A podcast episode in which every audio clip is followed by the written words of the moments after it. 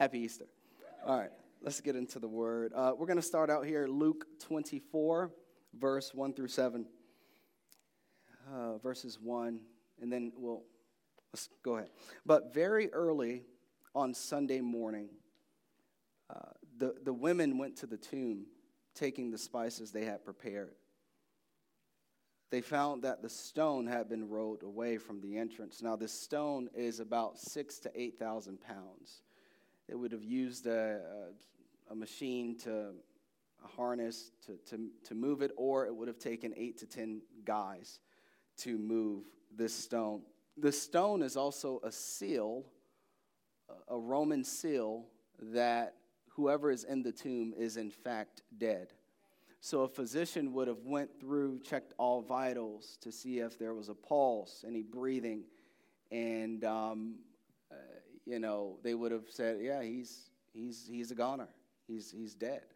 And so the stone was number one heavy, and number two it was a seal. So Jesus was in fact dead, uh, at least when they left him. And so verse three. So they went in the women. They went in because they had prepared some burial spices for the linens that was going to swaddle his body. They went in, and, but they didn't find the body of the Lord Jesus. As they stood there puzzled, two men suddenly appeared to them, clothed in dazzling robes. I like the word suddenly because it means that they were not there and they just appeared.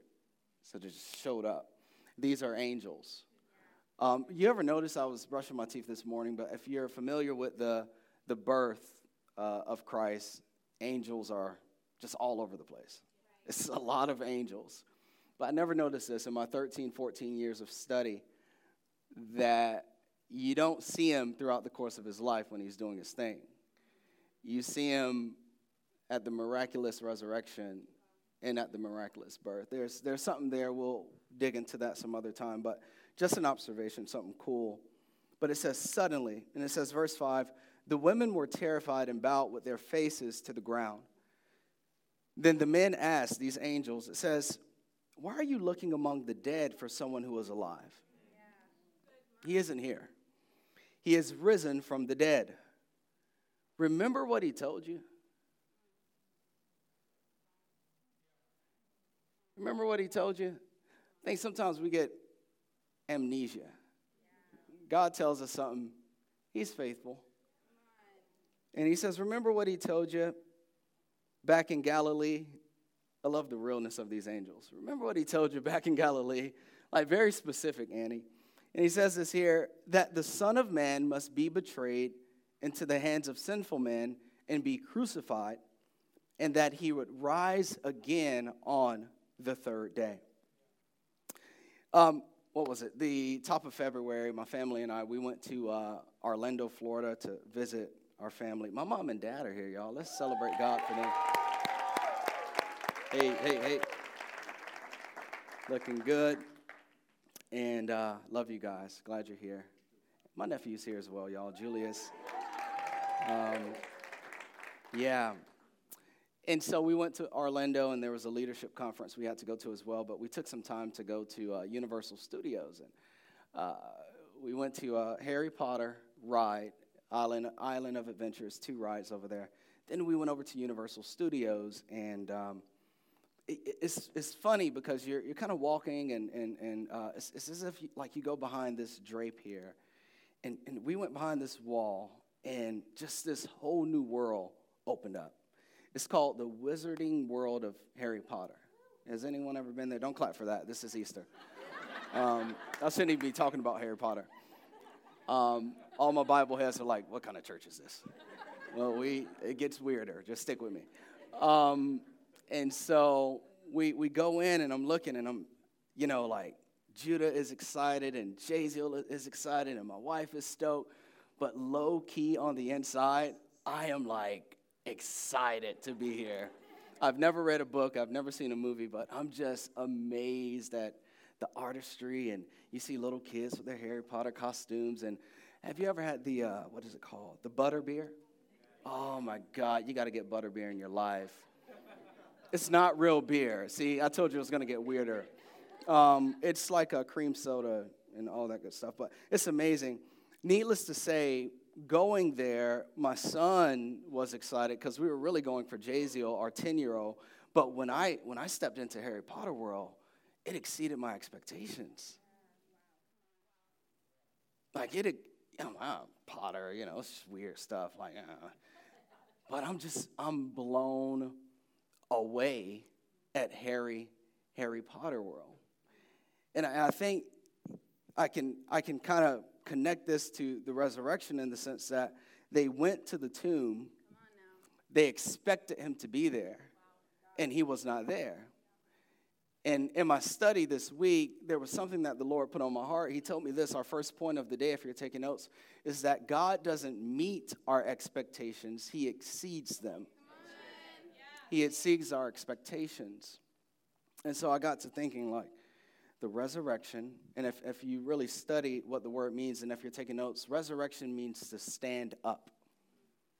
To stand up. So they went to the tomb and they expected to see a body lying down, dead, lifeless. The resurrection has now, for me, become a window of sorts. And when you think about a window, um, windows were not originally designed to look in, but to look out. And we just concluded a series called Optimal Outlook that God wants us to have the best and most favorable attitude towards life.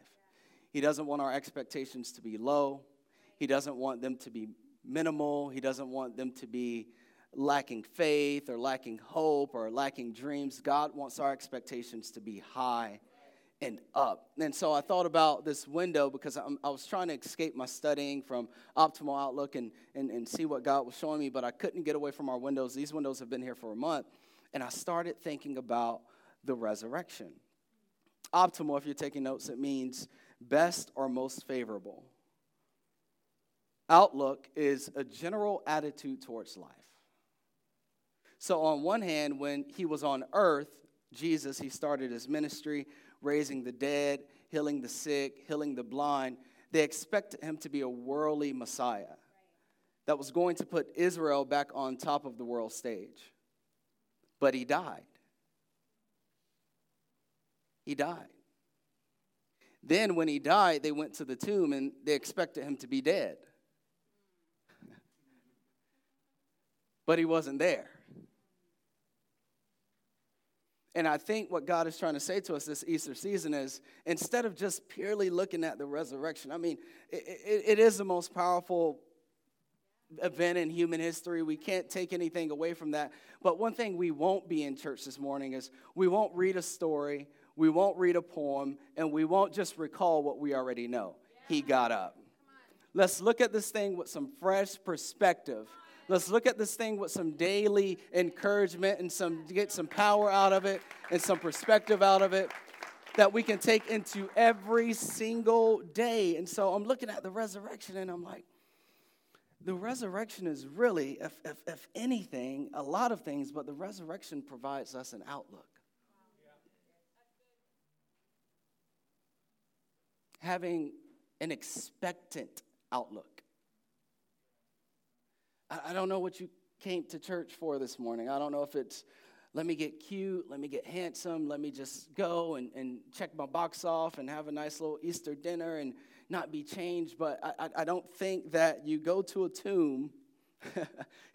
you go, you go to, I don't think you go to a tomb and, and look for a dead man and he's not there and you leave the same way that you came in. I think there's something that's supposed to change a little bit. We know he got up. That's a given. But what do we take from it? I think it's a daily expectation.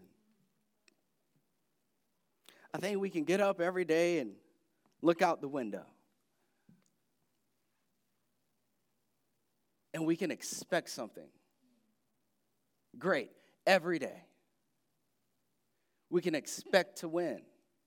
We can expect to rise we can expect to overcome. I'm preaching too soon. So let no no no no no don't don't give me that. The first point is this is today. Don't give me that. I want to give you a message entitled "The Window of Expectation." If you if you should come back for the 11, it'd be better. I don't know my content right now, but I'm, I'm going to get into it. The window of expectation. Point number one is this: I expect. I expect God's presence in my life. That's point number one. I expect God's presence in my life. Uh, it was summer of 2014, and, and uh, I was outside playing basketball with my oldest kid. And uh, I went up for a pump fake. Any basketball players in here? Pump fake, pump fake. Went up for a pump fake. He goes to defend me, and he pokes me right in my eye. Cuts my cornea. Ugh, cuts my cornea. Now, this is the second time that this has happened. It happened to me when I was 18 years old. I'm out three days. Dark room, Vicodin, no, not Vicodin, Oxycontin, Tylenol, ibuprofen, dark room, shades. I'm in my room three days, dark. Can't do anything. Fast forward three years later, play fighting with Judah. You know, three days before the biggest wedding I'll ever perform in my life because I love these two people so much. Megan and Chris Conjo Giannis, wherever they are, let's give it up for them, our creative director. Three days before a wedding, I'm playing with my baby boy Judah. We're play fighting. Uh, all right, Judah, no more. We're done. Bam! Right in the eye. Cut the same cornea. Same eye three times since I was 18 years old. I'm back in my room in the dark, hating life. My mom's there.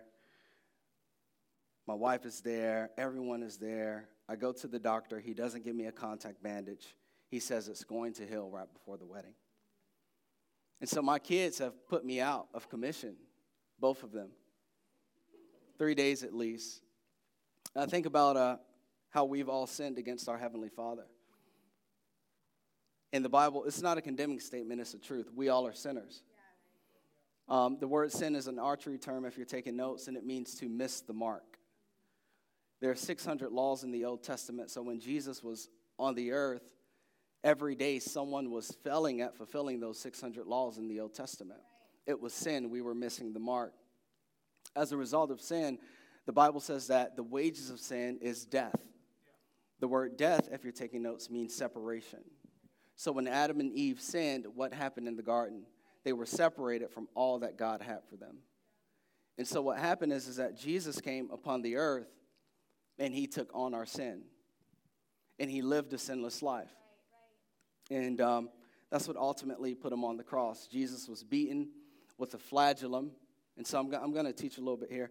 He was beaten with a flagellum, a cat of nine tails, and at the end of each rope, there was nails, glass, and rocks.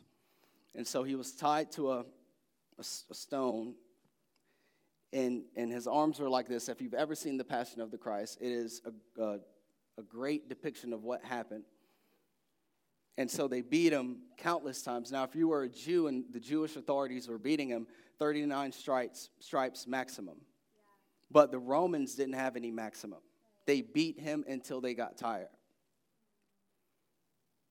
And this was all for our sin. And so they beat him, and a lot of historians say by the time they were done with his body, uh, ribs were broken, um, his kidneys were exposed. Um, and then they put a crown of thorns on his head for our sin. And so they put him on a cross, and when they put him on the cross, they knelt his hands, they put his feet on top, and they put a nail through both feet. And what he had to do was, in order to breathe, he had to. And so imagine the, the open back, the wounds, the infections, the, the, the pain.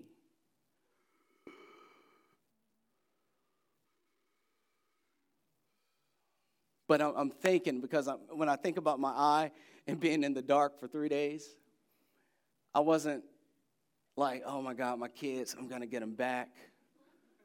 I'm going to kill them. I'm going to wreck life. Everyone's punished. You too, babe. Everyone, you're, you're out of here. You're punished. And I'm thinking when he was on the cross, because I think about the thief, and he's, and the thief is like, this man has done nothing to deserve this. And he says, Today, Lord, when you enter in your kingdom, remember me.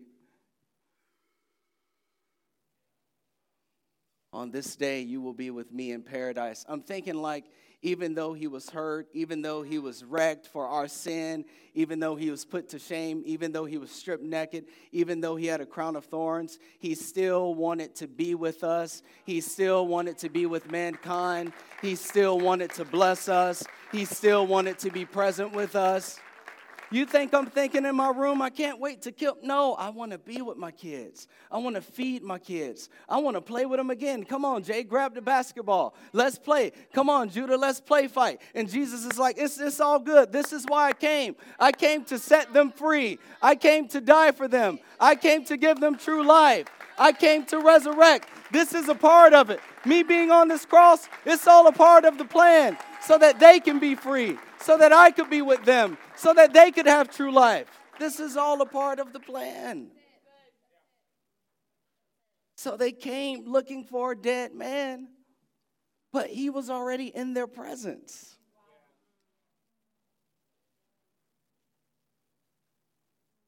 God's mad at me. Hello, it was all for us. God's out to get me. Uh, hold on. Hold on. You got the wrong God. You must be talking about Satan. He's lowercase g. He, he's out to get you. The, the God of the cross is out to be with you. The God of the cross set you free. The God of the cross died for your sin. The God of the cross died so that we wouldn't die, so that we would have eternal life. For God so loved the world that he sent his one and only begotten Son, and whoever believes in him shall not perish but have eternal life. The God of the Bible, the God, the Lord Jesus Christ, loves you. Come on, church. Come on. He is for you. He's for you. And so it's all about that expectation. It's the presence of God. And let's keep reading because this is very interesting. Further in the chapter, Luke 24, it says this, verse 36. And just as they were talking about Jesus, like, man, he wasn't, because the women went back and they told the men and they started talking about it and he hadn't appeared yet. Jesus himself, look at this word, suddenly. They were behind a wall, they were in a room talking about Jesus. And that sucker, that sucker came in in his fully glorified form. I like my, I like you two right here. You guys are amazing. You just, I feel the love here. They came, he came through that wall in his fully glorified form. What's up, y'all? Suddenly. He didn't open the door, he didn't knock on it, he came on through. So we put him on a cross, we look for him at the tomb, he's not there, and now he's with us. Let's see what he's about to do. Because some of y'all looking at me funny. Oh, God wants to be with me. Let's watch this. This is so fun when I studied it. Watch this. Suddenly, standing there among them, peace be with you.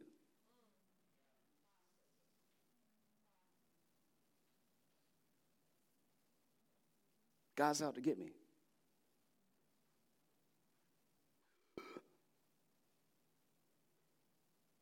Empty tomb. The first words out of his mouth to be with you. We feel this. You feel that love? Today, I expect God's presence in my life. And he says this here. He says this here. I'm sorry, I'm preaching to myself. Let me read the text. He says this here. But the whole group was startled and frightened, thinking that they were seeing a ghost. Why are you frightened? Don't be afraid. Why are your hearts filled with doubt? Look at my hands, look at my feet. You can see that it's really me. Touch me and make sure that I'm not a ghost because ghosts don't have bodies. I'm back. As you see that I do, as he spoke, he showed them his hands and his feet. They stood there in disbelief, filled with joy. I love it. There's something deep here. If you really dig into this, you can be in a season where you're full of doubt, but you can still have joy. You don't know the next move. You don't know how that thing's going to work out. You don't know how that thing's going to come together but you can still have joy because he is with you. And it says this here disbelief, full of joy and wonder. And then they asked him, then he asked them. See, when I read the Bible, this is how I read it. Like, I'm not just, yeah, do you have anything here to eat? Like, man, look, I've been laying down for three days, Dad. like, y'all tripping. I'm hungry.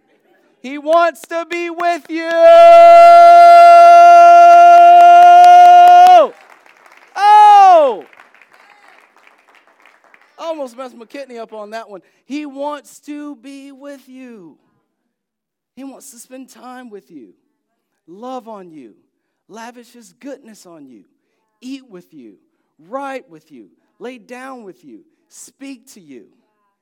I can expect God's presence every single day. And he ate as they watched. The second thing that the resurrection shows me is, is that I can expect God to move in my life. So he, he's not just there. you know, after he eats, he has some things to do. The Bible teaches that he was with them for 40 days after his resurrection. So he was with them for a month and a half. I can expect God to move in my life. We got a phone call a little under a year ago, and um, uh, my father was very sick, and we had all been praying for him, church. And um, we just, I was talking with him the other day about this, just saying, Dad, you were, you were, you were gone, right, babe? Amen, amen. Dad, you were gone, and he, he doesn't remember any of it. And so they took him back to do the heart surgery.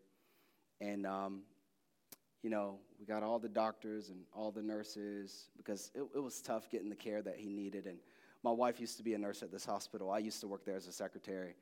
So we, we reached out to all of our connections. We utilized our influence, everything that we knew to do to get him the service that he needed.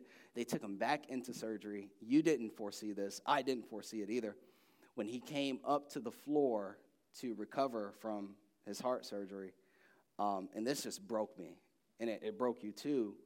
There was um, a trach tube in his throat. And I felt guilty about it because we comforted him before surgery that it was going to be okay, but we didn't, we didn't suspect him coming out of surgery there was going to be a, a, tube in his throat. And so the, the, the, the next thing was, was that we don't know if he's ever going to be able to breathe again on his own. And so, Pastor Kyra, the same. It was unexpected. We didn't think it through. And so, we're trying to think what's the answer? We reached out to our influences, we reached out to our connections.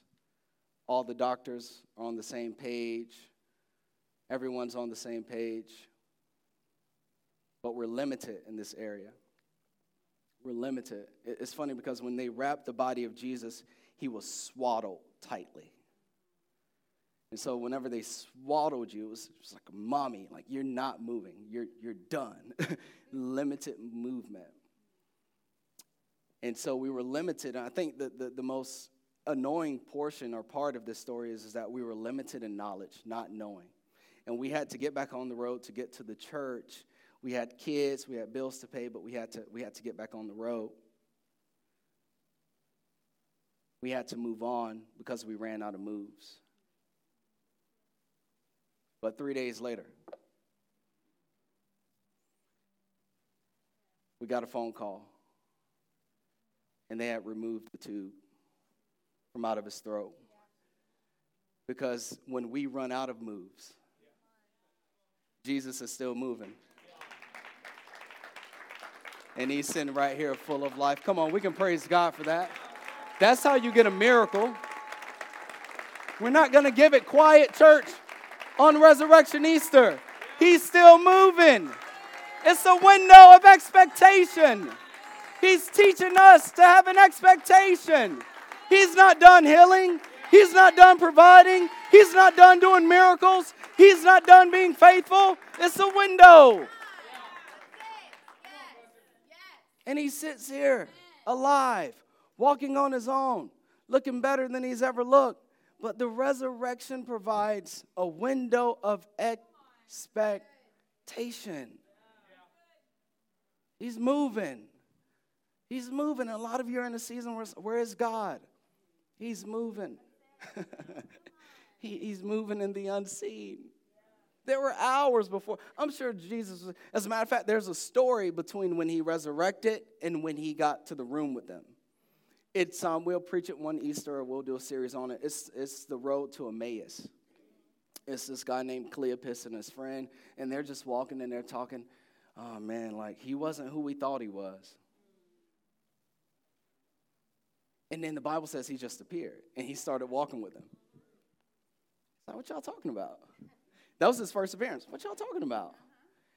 And they're like, Haven't you heard all of these things in Jerusalem? Jesus of Nazareth was, we thought he was going to be the earthly Messiah. We thought he was going to pay all our bills and make everything perfect and put us back on the top of the world. But he didn't come for that. He came for our hearts and our souls. and so he's like, I am he. And then it says he suddenly disappeared he's moving. You get what I'm saying? There, there are prayers and there are things you're concerned about and there are things you're doubting. There are things that you need and, and, and he is moving. I'll, I'll show this to you. There's a guy named Lazarus in the scripture. And um, Jesus is doing ministry in another city. Come on, lock in with me. Listen in, listen in. Jesus is doing ministry in another city, and report gets to him that Lazarus is sick. He's one of Jesus' best friends. Um, he has two sisters, Martha and Mary. Uh, Martha is, she cleans up, she sets up the church and all that. Mary just wants to sit at Jesus' feet. She wants to put oil on his feet and worship him with her hair. So they're amazing sisters. They love Jesus to death.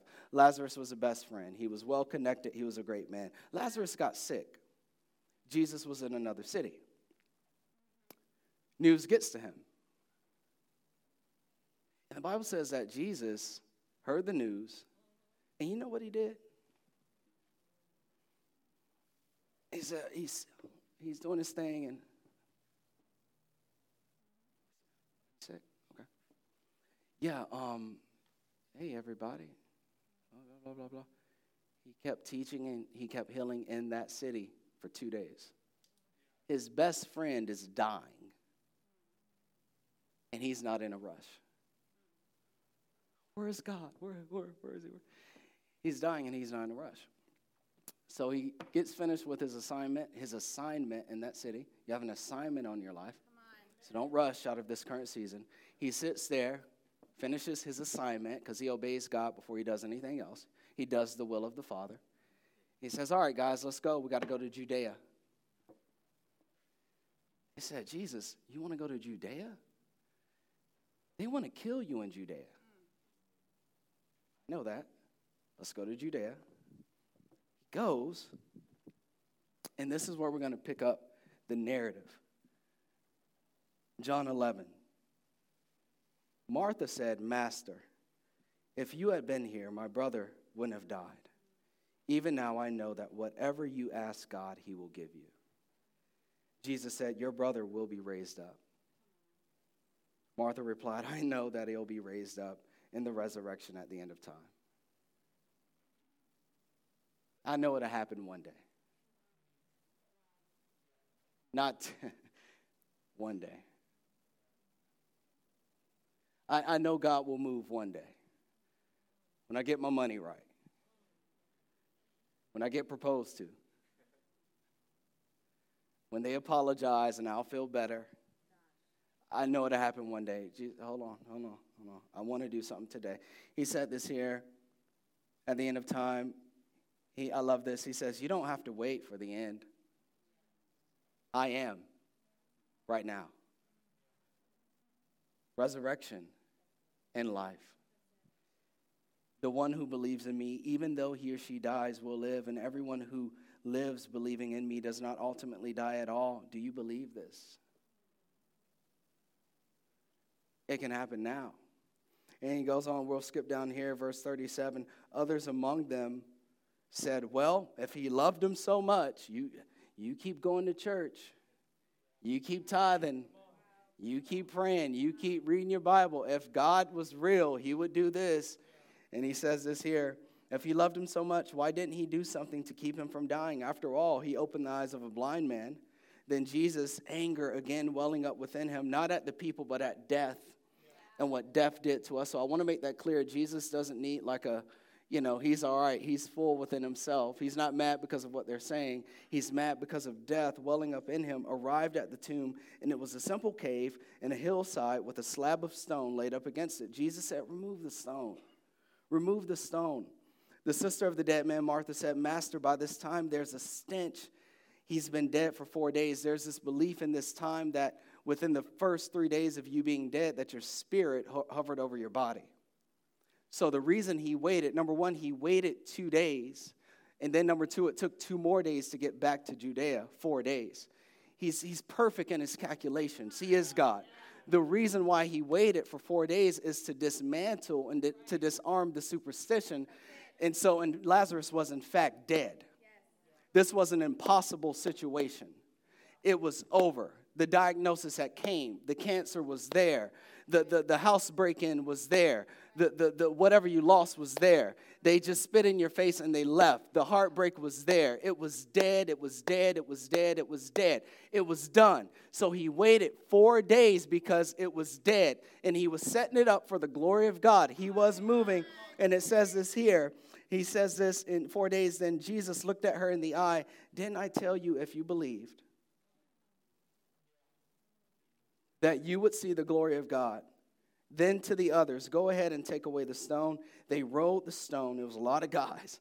Jesus raised his eyes to heaven and prayed, Father, I'm grateful that you have listened to me. He already claimed it. I'm grateful. He hasn't even talked about it. He says, I'm grateful you've listened to me. It's his faith. And watch this here. He says, I know you always do listen, but on account of this crowd standing here, I've spoken so that they might believe that you sent me. Then he shouted, Lazarus, come out. Because had he just said, come out, every dead thing in the funeral, in the cemetery would have rose. He had to say, Lazarus, come out.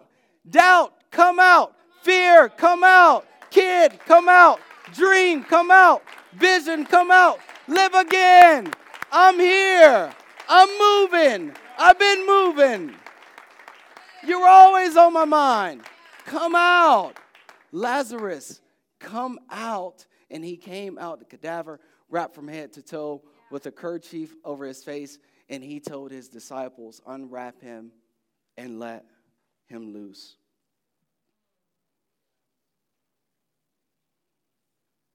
Where do you need God to move in your life?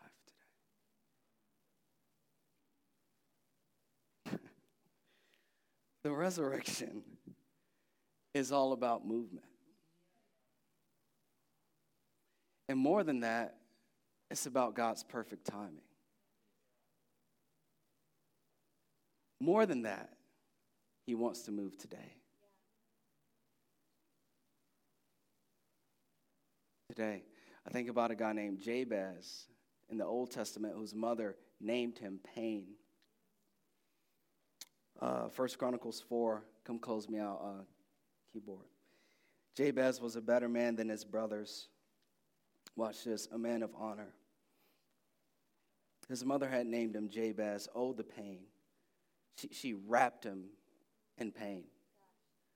And so a Jewish name is powerful because a Jewish name was prophetic. Whatever you were named, that would you become. Jesus' name in the Greek, it means God is salvation. Yeah. It's also the name Yeshua or Joshua. So names are very important.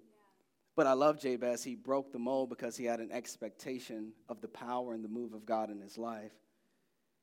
And he was a man of honor. So not only did he pray, but he was also a person of character. We got to stop praying and not having character.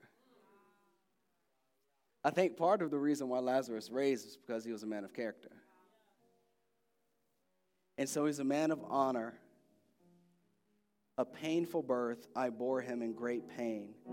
Jabez prayed to the God of Israel, Bless me. Oh, bless me. I know what my mom named me. I know what my life is wrapped up in. I know what I'm going through, but I expect you to bless me. Give me land, large tracts of land, and provide your personal protection. Don't let evil hurt me. God gave him what he asked. God moved. I just want to declare these two things over you today in light of the resurrection. Number one, you are free. I know it's Easter, but you should still take notes. You are free. And you're free because you're forgiven. Love that. That's a compound word. Forgiven. For means prior to. Given simply means you've been given something. So before we ever sinned, God pardoned us through Jesus Christ. You're not far from God. God loves you. God wants you to bless you. And because you are forgiven, you are free. To live out your God given potential.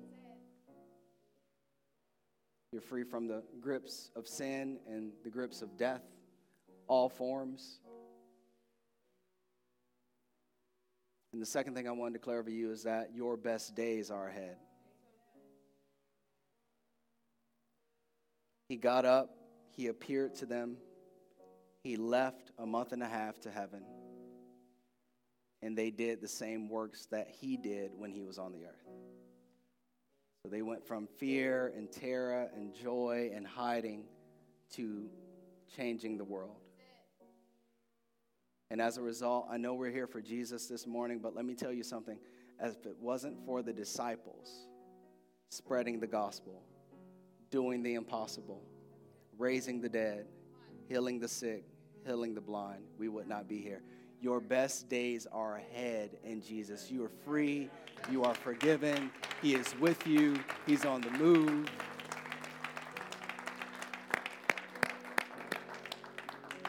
Let's pray, church. Father, we love you. We give you glory and honor. Lord, we thank you for for the resurrection. God, we thank you, Lord, that you're with us, you're moving. We thank you, Lord, that we are free and we're forgiven, and that in you our best days are ahead. Now, with every head bowed, you've never made Jesus your Lord, today is your day. Easter Sunday. He loves you. He came for you. You can be free. You can have joy. You can have hope that abounds. So, we're going to pray together as a church. And if this is your first time praying this prayer, coming to Christ, we want to celebrate with you afterwards. So, just repeat after us Father God, Come on, church. Father God, I believe that Jesus is the Son of God. I repent of my sin. Fill my heart with your spirit. I believe that Jesus rose from the grave so that I would live. In Jesus' name, amen. Let's celebrate, church. Let's celebrate. Come on. Praise God. If that's your first time praying that prayer, we have a gift for you at the blue tent. God bless you. Have a great day.